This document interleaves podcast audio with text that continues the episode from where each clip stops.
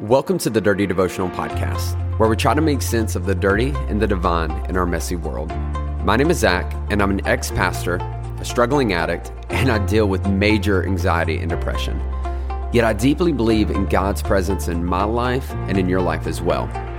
I hope today's conversation inspires your thoughts, challenges your beliefs, and helps you feel seen, known, and loved by a real God. Thanks for joining.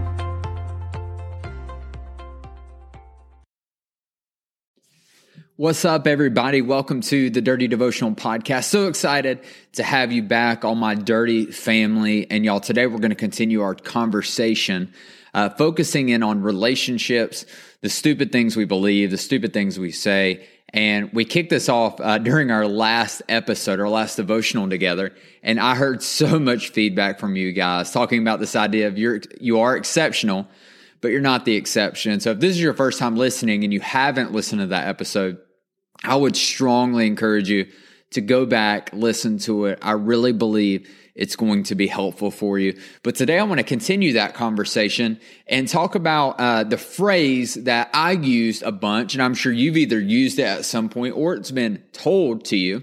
And that is when the relationship is coming to an end and you say this phrase, it's not you, it's me. Or for some of you, what you do is if you're a Christian, you blame it on God. You're like, it's not you, it's not me, it's God. God's making me do it. I can't tell I bet there are a bunch of you out there that have ended relationships using God as your scapegoat. Um, and God's going to get you back. I'm just kidding. He's not going to do that. But uh, we've all been there. But there's been multiple times where I've been in relationships and they I went to end them and I told them I'm like, hey, it's not you, it's me. I'm just not ready for a relationship. I'm not ready for commitment. I'm not ready for all these things and doing everything I can to make the other person feel good about themselves. When the truth was was that they were crazy and I just didn't want to hurt their feelings. The truth is, is when I said when I said it wasn't you, it was me. I, what I was saying was, hey, it really is you, but I'm too scared to actually address some of the things you do that look unhealthy, seem unhealthy, and that are unhealthy. And so instead of addressing it with you, I'm just going to uh, bail out and take the blame. And I was thinking about this because so many of us, we fail in this area, what I call crucial conversations.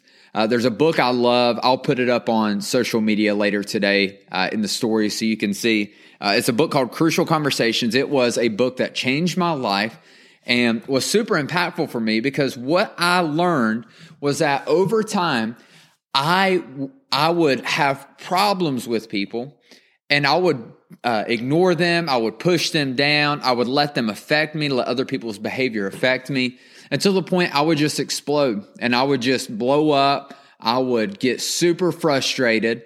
And something that really wasn't that big deal when it happened once, because I continued to let it happen, it became a massive deal. And something I think we as a human population have to get better at is this idea of crucial conversations. There's a phrase, I want you to write it down, and it says this it says, What I choose to tolerate I advocate. What I choose to tolerate, I advocate.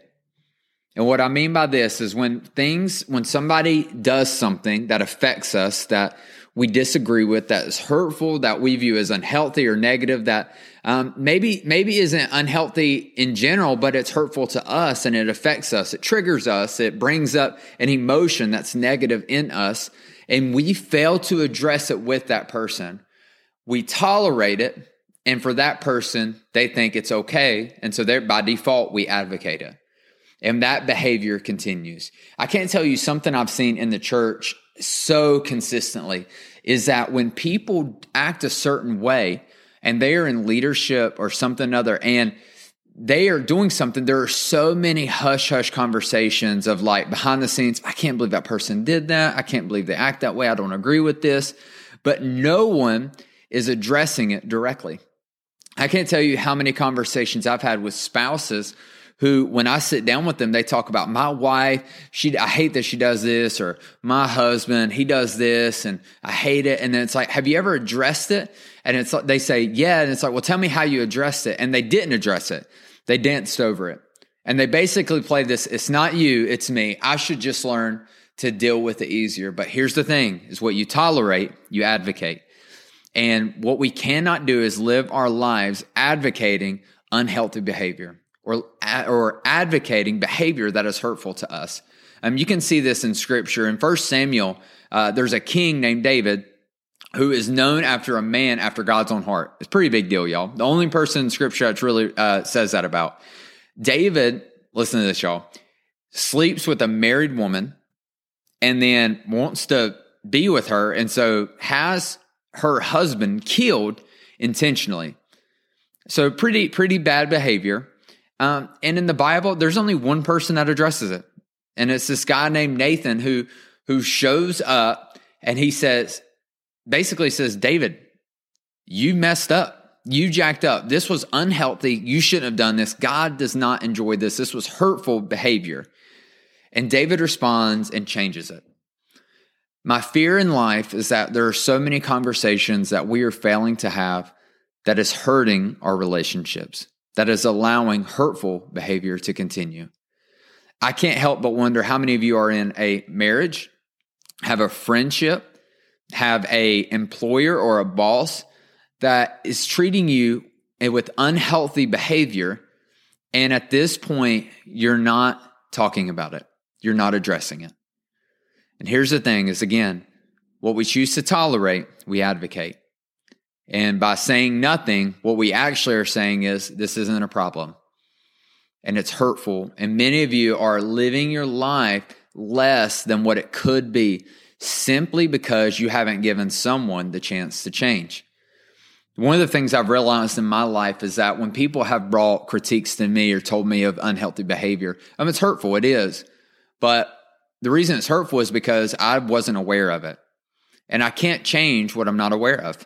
I can't change what I don't understand or what I don't see. I have blind spots, and we all do. And so, one of the best things about having these type of crucial conversations is it brings awareness of, hey, maybe I don't agree with you, but maybe I can start looking to see and, looking to understand. So that's one benefit of having these conversations.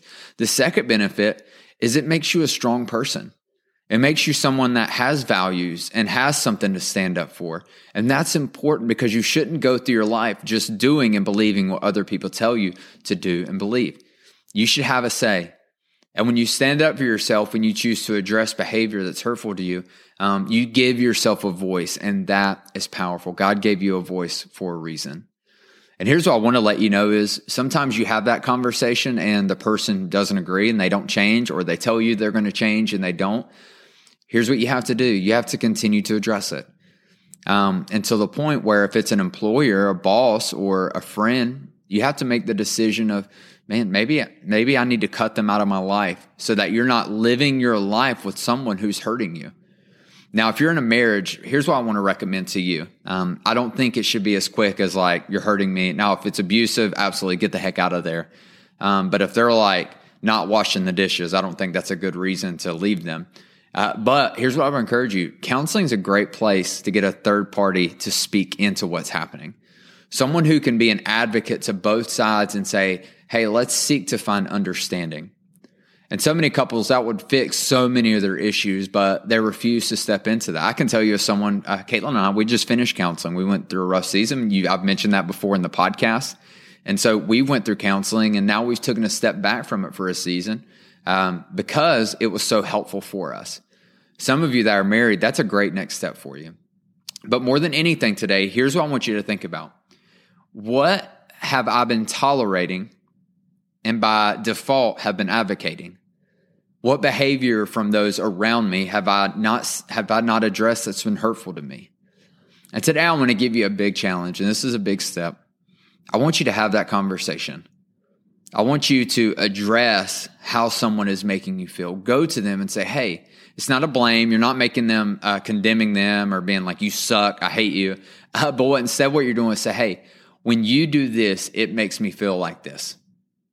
When, when this action takes place, now I'm not saying you can say that. I'm not saying you do it intentionally. I'm not saying you're meaning to, but when this happens, this is how it makes me feel. And simply by bringing awareness to that, what you do is you help give people permission to change. You give people self awareness and you give yourself a voice. And that is so important. And so today I want to pray for you. I want to pray that God gives you the courage um, that you would no longer tolerate and advocate, but instead you would stand up and you would say, Hey, this needs to be adjusted. I deserve better. Let me pray for you. Lord, thank you for today. Lord, I pray that for everyone listening to this podcast, Lord, including myself, Lord, that you would give us the courage to address the behavior that people have against us, behavior that's hurtful. Lord, um, for those that are married, Lord, that this would be a stepping stone to having open communication with each other. Lord, help us to not live our lives, um, Lord, justifying behavior of other people, Lord, allowing us to not just believe and do what other people think we should believe and do, but instead, Lord, that we would have a voice, Lord, that you would guide us and lead us and that we would speak up, um, Lord, so that we can give people the chance to change. Lord, and I believe in this process, Lord, that you you increase our courage, Lord, that you will increase our awareness, and Lord, that you will increase our compassion for the people around us. And Lord, we thank you for the fruit that's going to come from these. And we ask all this in your name. Amen. Hey, thanks so much for joining me on today's devotional. If you want to get more connected, then be sure to follow me on Instagram at Z underscore chill. That's at Z underscore C H I L or you can connect with myself and other listeners through our private Facebook group. You can find this by searching Dirty Devotional Podcast, Dirty Family. Lastly, if you enjoy the podcast, please take time to rate it on iTunes or Spotify. This helps us reach more people and lets us know that my content is making a difference in your life. Most importantly, I hope today you felt seen, known, and loved by a real God. Be blessed.